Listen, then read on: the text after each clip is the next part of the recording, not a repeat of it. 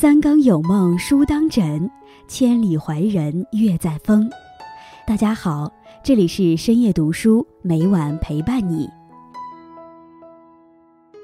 人生在世，总会遇见很多不如意的事情，有很多人面对困难，明知不可为而为之，强迫自己完成达不到的目标，凡事强求一个完美的结果，是最不智慧的做法。对于人生的态度而言，心境就是轻松，尽力就是最好。凡事不求尽善尽美，但求无愧于心，活在不懈的追求中，却不迷失在执着里。今天叶安将和大家分享的题目是：如若生活不顺，你就看看吧。在开始今天的节目之前，希望大家能点击订阅和小铃铛。你的点赞和评论是叶安最大的动力。感谢大家的喜欢，深夜读书因你们而精彩。岁月轮转，所有等待都有意义。明艳说：“小寒冷冬冻，寒到体火龙。”小寒时节，寒潮频繁南下。很多地方都有大风雨降雪，各地呈现出一种天寒地冻的景象，滴水成冰，交通受阻。荀子说：“天下不为人之恶寒也，坠冬。”虽然困难重重，但是上天却不会因此取消冬季。春生夏长，秋收冬藏，千百年的岁月里，四季轮回不止，万物生灭不休，这是谁也无法变异的自然规律。除了接受与等待，我们没有别的办法。所以在小寒时节，很多地方流行歇冬，人们不再出门活动，窝在家里准备保暖的物品以及进补的食材。一方面是抵抗严寒，另一方面是等待开春，等待来年。古人说：“体意盈虚，与时皆行。”人要顺应天地自然，根据不同的时机做出不同的行动。君子审慎，在外界条件严苛的情况下，默默等待，积蓄力量。世间所有美好都无法一蹴而就，安心等待，不要怕漫长，不要怕艰苦，因为春天一定会来。越是难熬的时候，越要自己撑过去。小寒在冬至之后，虽然天气依然寒冷，但是太阳直射点已经北归，波及必复，否极泰来。天地之间的阴气到达顶点之后，阳气开始出现，因此小寒虽然处在一年中最冷的时候，但它的物候一候雁北乡，二候雀始巢，三候雏始构，却是一派生机。大雁开始结队北归，喜鹊开始筑巢产卵，野鸡开始呼朋引伴。动物比人更敏感，它们已经率先察觉到天地间阳气回升。没有一个冬天不会过去，没有一个春天不会到来。天地如此，人生亦然。在一次培训饭桌上，朋友 A 分享了他的狗血经历，这情节足够拍部悲情国产剧。疼爱他的爸爸在两年前被车撞了，返魂乏术。因为母亲在早年已离世，作为独生女的她还没来得及悲伤，就要全权负责爸爸的丧事。正当此时，突然发现银行卡的几十万存款没了，只剩下二十块余额，真连买个花圈都不够呢。原来他的先生没经他同意，转走了他的全部存款去投资，血本无归，也没告知一声。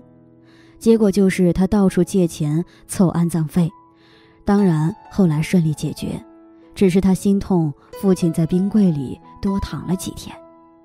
事件发生半年后。她跟老公离了婚，把工作重点转移到其他城市。她把无用的悲伤转化在工作岗位上，做方案到深夜，与合作方博弈，世界各地出差。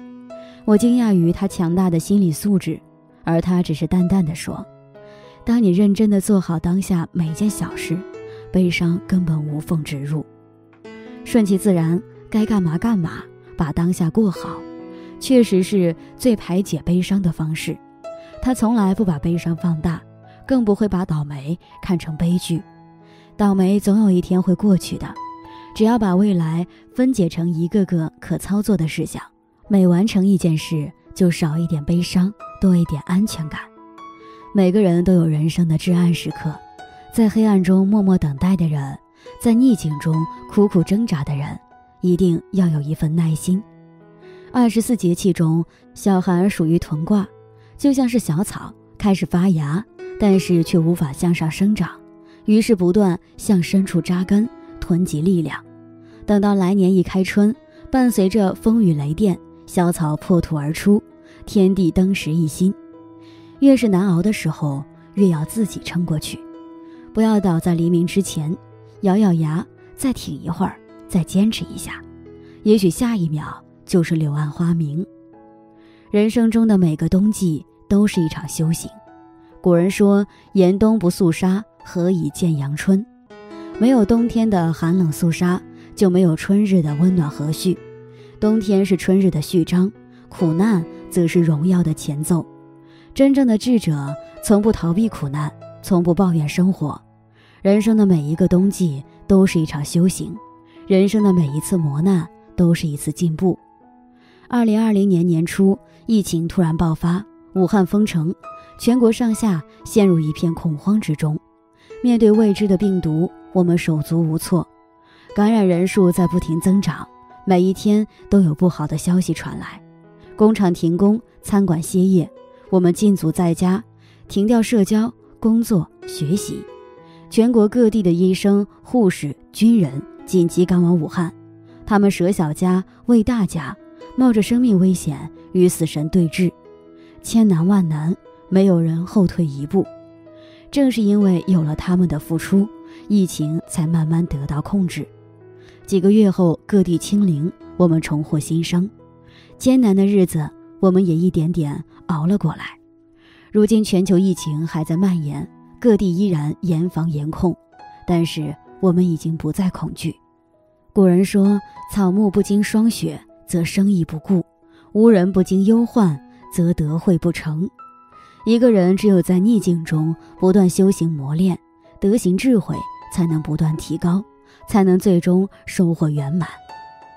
经历此役，让我们见识了天灾无情，也见识了人间大爱。面对生活，多了一份珍惜，多了一份勇气。还记得我的前半生中的一句台词：路要自己一步步走。苦要自己一口口吃，抽筋扒皮才能脱胎换骨。除此之外，没有捷径。不是所有的苦别人都能理解，你只有自我开导，而不是瘫在原地咒骂人生不公。不是所有累都能有人陪，你只能学会自己承受一切，而不是将希望寄托在别人身上。越是难熬的时候，越要靠自己。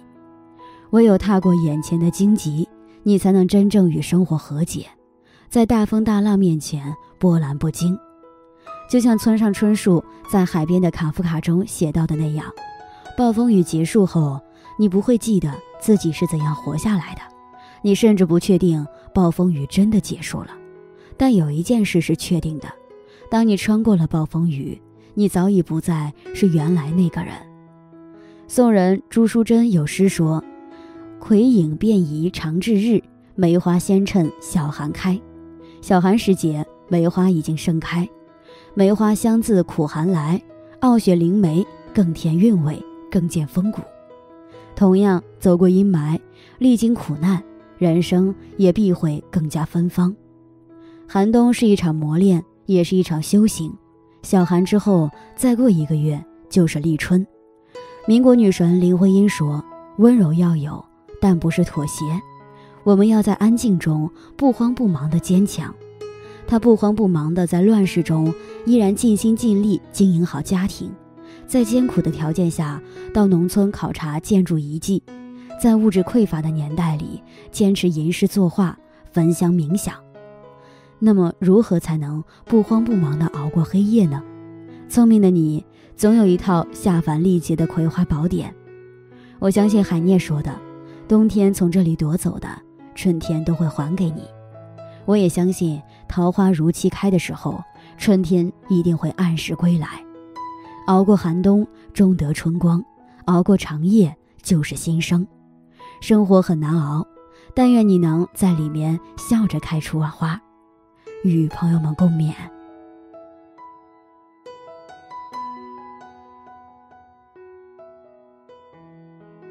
今天分享到这里。